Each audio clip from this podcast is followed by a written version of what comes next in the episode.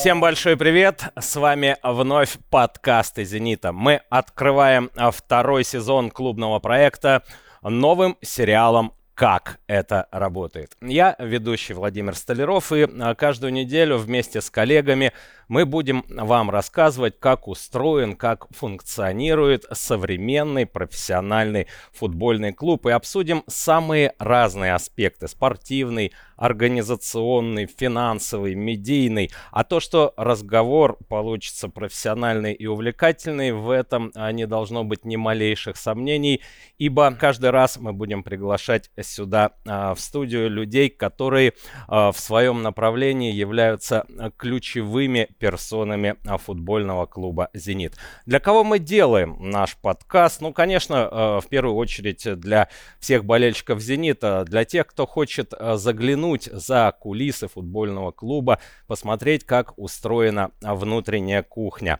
Но э, я уверен, что этот наш проект будет, безусловно, интересен и тем людям, которые воспринимают футбол как бизнес, которые готовятся стать футбольными менеджерами, а, ну и вообще хотят понять, как же строится профессиональный футбольный клуб. Наш подкаст можно смотреть на клубных ресурсах Зенит ТВ, ну а аудиоверсия традиционно доступна на всех самых популярных платформах. И в первом эпизоде мы поговорим о том, как работает тренерский штаб на футбольном клубе, какие задачи ставятся, каковы пути их э, реализации, достижения, а, какими средствами для этого необходимо пользоваться, как строится тренировочный процесс, как достигается необходимый микроклимат в команде в психологическом, естественно, смысле. Ну и все это нам сегодня поведает главный тренер футбольного клуба «Зенит Санкт-Петербург» Сергей Симак. Сергей Богданович, здравствуйте. Здравствуйте. Давайте начнем с самого очевидного. А, помимо достижений, побед, забитых голов, какие-то стратегические задачи в современном футбольном клубе ставятся перед э, главным тренером в тот момент, э, когда он начинает обсуждать свой профессиональный контракт? Нет, стратегия развития клуба является прерогативой клуба клуб должен выбирать направление развития, исходя из э, своего видения ситуации, уже подбирать и команду, и главного тренера – то есть э, могу немножко расшифровать. Стратегия любого клуба должна подразумевать э, ориентироваться на своих воспитанников, э, в какой футбол играть, какие задачи ставить и что для этого нужно. По поводу планирования. План работы все равно тренерский штаб формирует, правильно? А, как правило, перед сезоном, наверное, это да, происходит. И насколько это долгосрочно, скажем так, до зимней паузы или прям на весь сезон вперед? Или на месяц, на два. Что касается как раз трансферной самой компании, конечно, перед каждым сезоном, э, после окончания предыдущего сезона, мы садимся с спортивным директором, обсуждаем вопросы э, касаемо состава команды, у кого заканчиваются контракты, с кем-то нужно продлевать, э, с кем-то нужно расставаться, кого-то нужно приобретать на те позиции, которые мы считаем нужным. И наши предложения, они уже передаются в клуб, где клуб принимает решение – по тем или иным игрокам. Э, нами утверждается совместно с клубом такой список порядка 3-5 игроков на каждую позицию, из которых мы выбираем тех игроков, которые, на наш взгляд, могут э, усилить или не ослабить э, игру команды, плюс те условия и те правила, которые сейчас существуют в российском футболе, я имею в виду и лимит, они нас направляет в определенные рамки, в которых мы и двигаемся. Но работе. по учебно-тренировочной работе это исключительно прерогатива тренерского штаба. Конечно. Что касается э, тренировочной работы, планирования, это исключительно зона ответственности тренерского штаба. И мы планируем э, обычно пресезонную подготовку, естественно, полностью. А дальше по циклам, которые у нас идут, это или там четырехнедельный до пауз сборных, потом некий перерыв.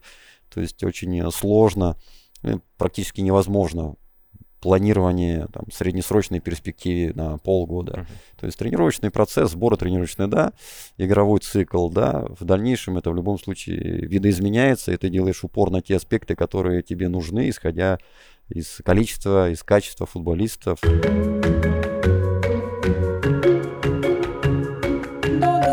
Напоминаю вам, а, уважаемые зрители, что а, это подкаст «Зенита. Как это работает». И сегодня мы обсуждаем, как работает э, тренерский штаб сине-бело-голубых. Естественно, а, в качестве эксперта вместе с нами главный тренер питерского клуба Сергей Богданович Симак.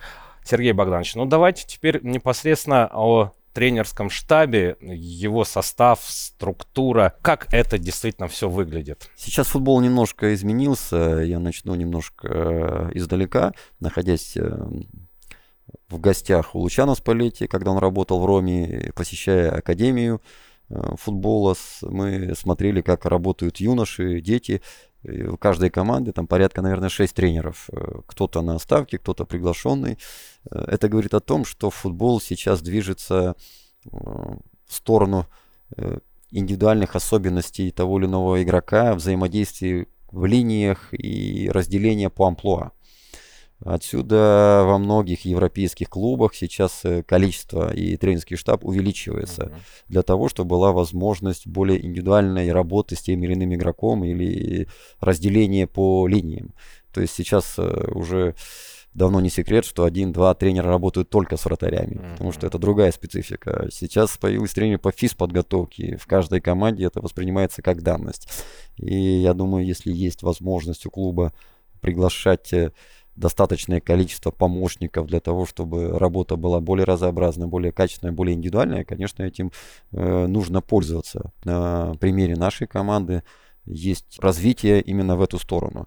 У нас есть разделение по обязанностям. Э, к примеру, там, Саша Незелик, он занимается более э, оформлением, стати статистикой, э, то есть он занимается конспектированием каждой тренировки, кто сколько тренировался. Мы можем там, за 5 минут э, посмотреть и для себя выяснить, сколько определенный игрок тренировался. Есть там э, по нашим GPS всем системам можем понять, как он тренировался. Ну, то есть это вот то, что называется современные технологии да. ну, на пример, службе у, нас, тренера. Да, к примеру, с Ярославом Ракицким разговор был по поводу количества, качества тренировочных дней, которые провел он в сравнении, допустим, с игроками другого амплуа.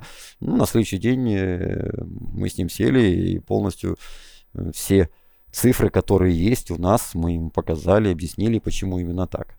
То есть статистика, она хороша, прежде всего, если мы говорим применительно к команде и к игрокам, в плане анализа и объяснения тех или иных э, вопросов, связанных э, с планированием тренировочного процесса с количеством занятий, с качеством, с той интенсивностью, которую должны проводить, потому что это самый явный аргумент э, в разговоре с тем или иным игроком. Ну и когда ты игроку высказываешь что-то не просто голословно, а Конечно. с цифрами в руках, это, это совсем уже другое впечатление. Совершенно происходит. верно, особенно когда идет речь о взаимодействии с опытными игроками, uh-huh. которые не только с опытными, а с теми игроками, для которых любой вопрос в тренировочном цикле с количеством, э, с выполнением тех или иных упражнений – беговых, футбольных, для, для которых это интересно, естественно, ты можешь объяснить и аргументировать, почему именно так. Ну вот совсем еще в недавние времена, как э, вы уже это и затронули, ну 4-5 человек, да, составлял примерно тренерский да. штаб клуба. Сейчас в «Зените» какая это цифра? Ну, если брать э, у нас по тренерскому штабу, то у нас есть э, тренер по вратарям и его помощник, то есть Бирюков и Живнов, который занимается исключительно вратарской позицией, приглашают ребят из академии, с молодежной, «Зенита-2», какие-то матчи для того, чтобы проводить работу, э, просматривают, то есть вносят лепту свою не только э, в развитие и в тренировке игроков вратарей основной команды, но и весь тот штат, который есть кроме основной команды. Что касается тренеров по физподготовке, здесь тоже у нас два итальянца. Есть у нас два тренера-реабилитолога, которые, вот я говорю, тем команде такой переходной период между медицинской составляющей, где есть трудится uh-huh. штаб медицинский, плюс и тренеры по физподготовке. Это тот момент, когда уже можно что-либо делать в тренажерном зале под контролем. У нас ну, есть и Альберта, и Мария Бурова. каких-то, да. да, имеется. И они э, за счет индивидуальной работы уже потом занимаются как раз этим переходным период между исключительно медицинским восстановлением и, uh-huh. и игровыми упражнениями.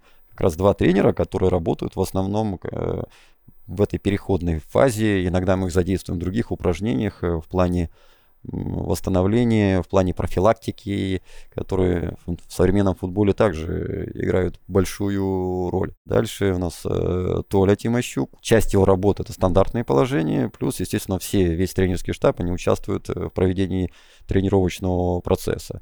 Что касается Игоря Симутенко, здесь он как раз у нас э, ответственный по делению команд. То есть мы делаем план на тренировку.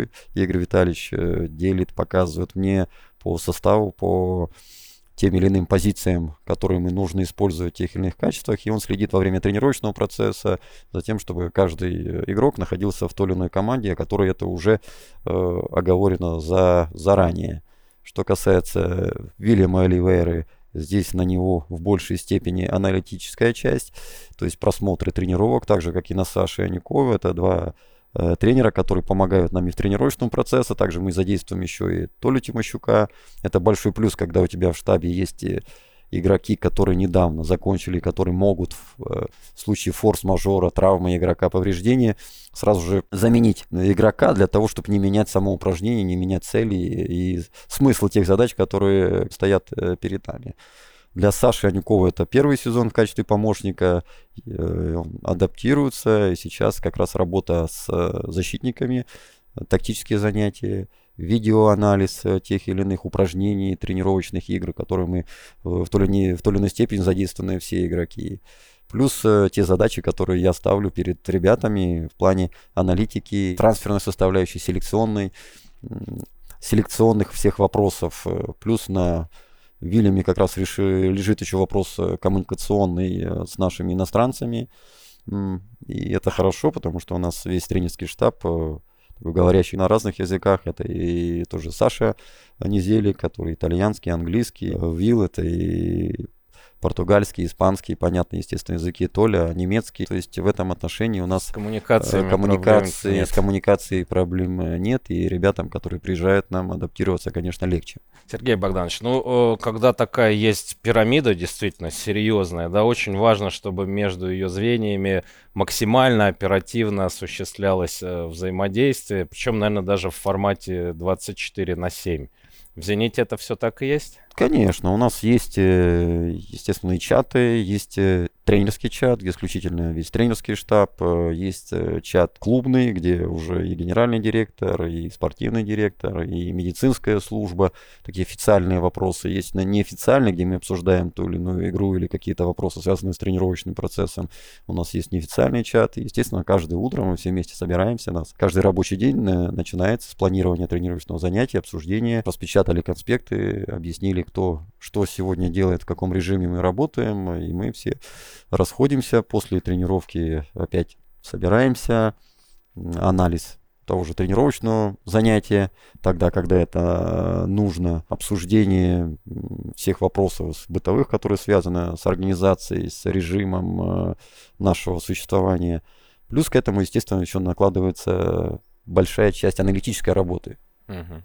где мы просматриваем тренировочные наши занятия, просматриваем игры, что занимает э, очень много времени наряду вот с планированием, наверное, аналитика тоже одно из главных предлагаю к этому и перейти, потому что э, свои тренировки и игры, безусловно, э, тренерский штаб смотрит, но вы смотрите соперников. И вот следующий вопрос такой. А, за сколько дней а, по ходу сезона до даты, например, следующего матча вы начинаете конкретно готовиться вот к конкретному сопернику? Потому что я не сомневаюсь, что вы знаете все команды, но ведь по ходу сезона а, клубы другие премьер-лиги тоже как-то и меняют и стиль игры, и кадровую составляющую тоже.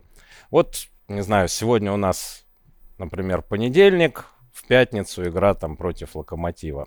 За сколько времени вы начинаете готовиться или еще раньше? Как правило, после матча, проведенного нами, на следующий день мы анализируем свою игру, практически в этот же день. Прошедшая игра уже закрыта, мы сразу же начинаем готовиться к следующей. Если у нас есть три дня, то три дня. Если у нас неделя, то неделю.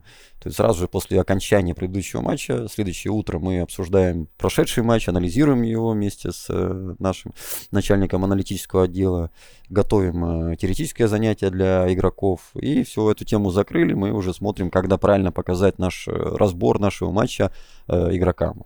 И с этого же дня начинаем уже готовиться к следующему. Но что касаемо аналитического дела, он начинает готовиться за неделю.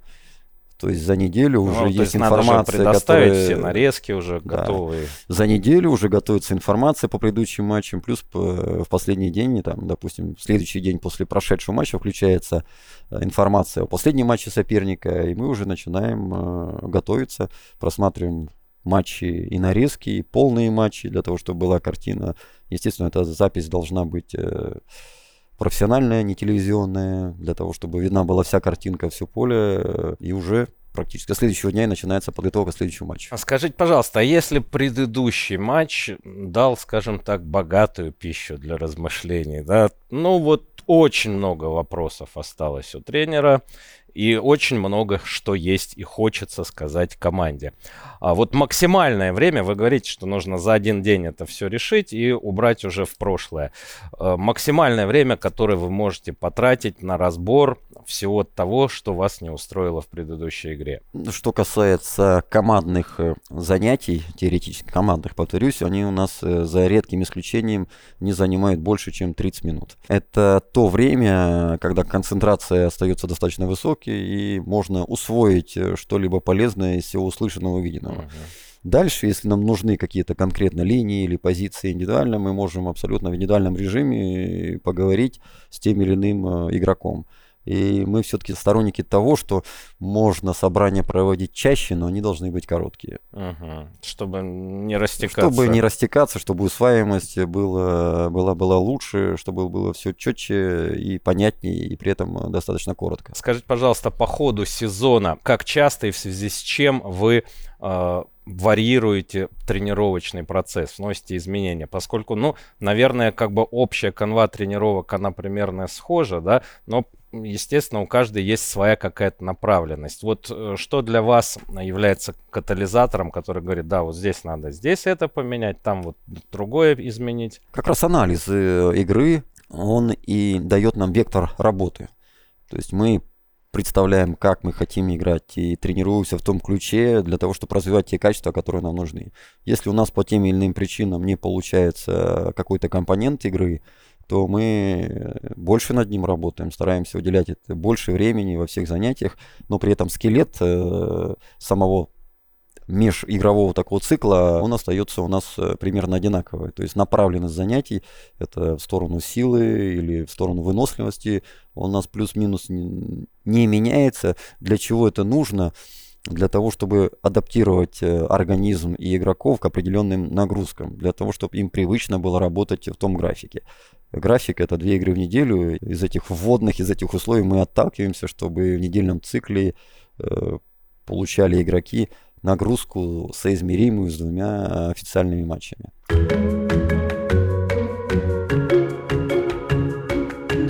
Безусловно, совершенно отдельная статья работы тренерского штаба – это а, УТС, учебно-тренировочные сборы в межсезонье, два раза в год, летом, зимой.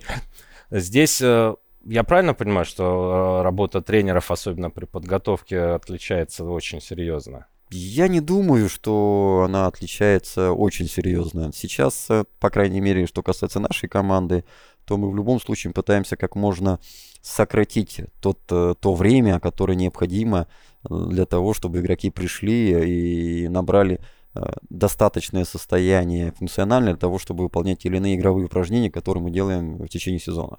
Сейчас и подготовка у нас видоизменилась, и буквально этот период у нас занимает неделю для того, чтобы игроки набрали определенные кондиции, которые им будут позволять как раз заниматься в том режиме, в котором мы работаем в сезоне. А, но межсезонье это ведь еще а, одна из нечастых возможностей, когда команда долгое время у вас под рукой, когда а, можно наиграть какую-то новую схему, внести какое-то изменение в существующую. Да, это действительно так. Как раз сборы являются тем временем, где можно что-либо экспериментировать, давать возможность молодым игрокам э, проявить себя, посмотреть на то, как работают те или иные э, линии, те или иные взаимодействия, которые нужны. Что касается тактической составляющей, вариативности, здесь, конечно, у нас гораздо э, больше возможностей, нежели в сезоне. Это действительно так, поэтому мы проводим обычно там по два занятия, одно из которых больше все-таки такое рабочее, интенсивное, обычное, а второе полностью направлено на улучшение или на поддержание технических каких-то аспектов того или иного игрока или тактических моментов. Ну вот, чтобы мы сейчас смогли нашим зрителям как раз, э, может быть, показать, как это работает в зависимости от названия подкаста. Вот как это работает, когда вы ставите схему? Вы говорите там, не знаю, в полузащите, Бариус, ты здесь, а, Аздоев, ты, если он идет туда, то ты на 2,5 метра смещаешься сюда. Вот в таком все прям в ручном варианте работает? Или как-то по-другому? Немножко не так. То есть, чтобы что-то изменить или что-либо на, наиграть, мы сначала показываем, Потом мы специальным способом подбираем э, именно те упражнения, которые для этого существуют уже на том уровне. Может, они не думают, просто у них нет возможности играть по-другому. Uh-huh. То есть ставят в определенные рамки. Потом э, проверяем это уже на игровых каких-то упражнениях. Опять записываем, снимаем, анализируем, показываем. И дальше уже, естественно, когда уже есть некое понимание, кто должен в какой, в какой момент времени действовать, Здесь возможно, да, в ручном режиме, когда начинаем определенные упражнения, будто прессинг или позиционная атака, где я останавливаю тренировочный процесс и э, обращаюсь к тому или иному игроку на примере, взяв, ну, не за руку, но показываю, где, в какой позиции и когда э, должен находиться тот то или иной игрок. И повторяем это заново, потом подбираем упражнения, которые улучшают эти взаимодействия. Ну и в контрольных матчах как-то это, видимо, в спаррингах еще есть возможности отработать. Э, Конечно, деле, и спарринги, естественно, мы э, уделяем этому большое значение, чтобы откладывалось у каждого игрока, что мы тренируемся для того, чтобы переносить это на футбольное поле.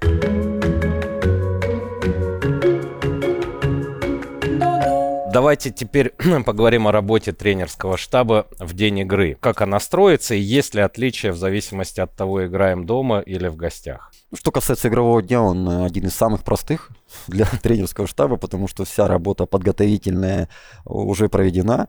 Э, состав э, в, с большей долей вероятности уже или обкатывался, или уже известен, по крайней мере, для тренерского штаба. Стандартные ситуации уже приготовлены и опробированы в тренировочном процессе. И игровой день, он у нас носит достаточно такой спокойный режим. Мы собираемся утром на нашей тренировочной базе, разминаемся, проводим собрание сначала э, теоретическое обычно по стандартным положениям, Э, это Дальше... то, что установкой называется? Ну, нет, это собрание по стандартам. Дальше обед, отдых, у нас установка на игру, где мы включаем, когда нужно видео, какие-то фрагменты.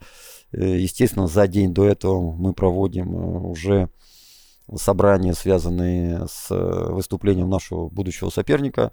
Такая установка сама, она тоже, и любое собрание касаемо стандартных, это тоже 15-20 минут, и сама установка около 20 минут, которые предшествует отъезду с нашего тренировочного центра на, на стадион. А когда вы объявляете состав стартовый? На установке за, за, сколько, за два часа до игры. А скажите, пожалуйста, главный тренер, когда объявляет стартовый состав, он смотрит э, в бумагу или смотрит э, людям в глаза и понимает, что там некоторые глаза будут разочарованы, не услышав свою фамилию?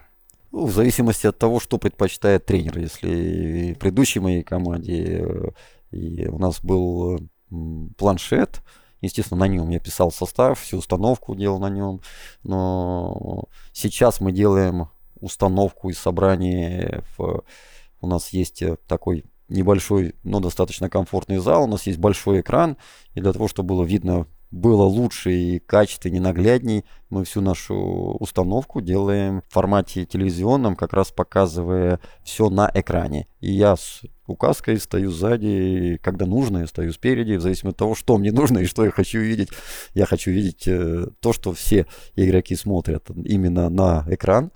А что касается тех или иных игроков, которые разочарованы или наоборот кому-то подняли настроение, хотя подавляющем большинстве они, они наверное, догадываются, догадываются, кто будет играть, кто, возможно, не будет играть. То есть обычно это 2-3 позиции, которые спорные перед каждой игрой, и в остальном все состав достаточно сыгран. Сергей Богданович, насколько часто э, удается провести игру, что называется, по плану? Вот есть у вас план А, То есть то, что вы хотели бы действительно видеть в качестве идеального э, течения матча. Э, насколько велик процент, когда вот план А, он и работает? С большой долей вероятности он работает. Конечно, иногда соперники по ходу матча или же перед матчем стараются перестроиться, подстраиваться под э, нашу игру. Поэтому тот ход матча, он, в принципе, по большей части прогнозируемый, за небольшими исключениями. Э, именно исключение в том плане, что много матчей складывается так, что соперники обороняются очень низко, и, естественно, количество тех инструментов, с помощью которых мы можем э, вскрывать э, насыщенную оборону, оно уменьшается. А насколько велика вероятность, если все-таки нужно э, план Б, С, Д вводить в дело, да, насколько велика вероятность, что это получится? Потому что если ведь не пошел первый, это уже, да, что-то как бы не так. Ну, конечно, иногда замены, которые, прежде всего, замены или выпуская одного игрока вместо другого, который обладает другими, возможно, индивидуальными качествами, или же с помощью замен игроков, или с помощью изменения системы или схемы игры, э, каким-то образом иногда получается влиять, иногда не получается. Связано это и с игрой соперника, Э, с, со скоростью перемещений. Конечно, если команда соперника готова хорошо функционально, очень мобильно, очень компактно играет, очень э, агрессивно, сложнее, особенно на плохих полях, э, быстро перемещать или двигать быстро мяч, и есть определенные сложности, есть э, абсолютно человеческий фактор. У какого-то игрока вот сегодня не пошла игра, и, и все. Он является, к примеру, одним из ключевых для нас. Заменить неким, значит, нужно что-то перестраивать по ходу. А, мы поговорили уже о том, как э, происходит работа над ошибками с командой. А если работа над ошибками у тренерского штаба? Если да, то как она строится? Опыт, опыт и аналитика мы анализируем каждую игру и уже э, исходя из результата, исходя из их своих, из своих решений, мы понимаем, да, в следующий раз, возможно, вот именно этому игроку не стоит его выпускать на эту позицию в таких случаях, да, потому что его состояние или его индивидуальные качества не позволяют ему вот настолько интегрироваться. Не секрет, что для многих лучше выходить, да, кому-то лучше выходить в стартовом составе, а кого-то наоборот лучше выпустить э, на замену, как тогда, когда э, соперник будет немного уставший. И в этом отношении, конечно, больше индивидуальные какие-то аспекты. Иногда, естественно, анализируешь с точки зрения той или иной выбранной схемы, как она работает или она не работает, подходит она нам или не подходит. Бывают определенные матчи, схема работает идеально, потом делаешь то же самое, она не работает, uh-huh. потому что вот кто-то выпадает из этой системы. А, а бывает ведь и так, что все вроде шло замены... неплохо, да, захотели еще улучшить, а лучше оказалось врагом конечно, хорошего. Конечно, потому что игроки, выходящие на замену, они должны усиливать игру. Плюс еще большая сложность, когда нет стратегического планирования в развитии команды и игры команды, когда есть игроки, которые э, идентичны на определенные позиции. Тогда тебе не нужно менять схему игру, игры. Ты выпускаешь игрока, зная, что да, у этого не получилось, он выйдет и то же самое будет делать, но лучше, потому что тот сегодня не готов. А когда вместо одного игрока, который играет на этой позиции, выпускаешь другого, но с другими характеристиками, здесь уже игра меняется абсолютно. И в этом отношении такое стратегическое планирование, оно очень-очень важно, когда у тебя есть э, по два игрока на каждую позицию, которые друг с другом конкурируют и похожи по тем или иным качествам.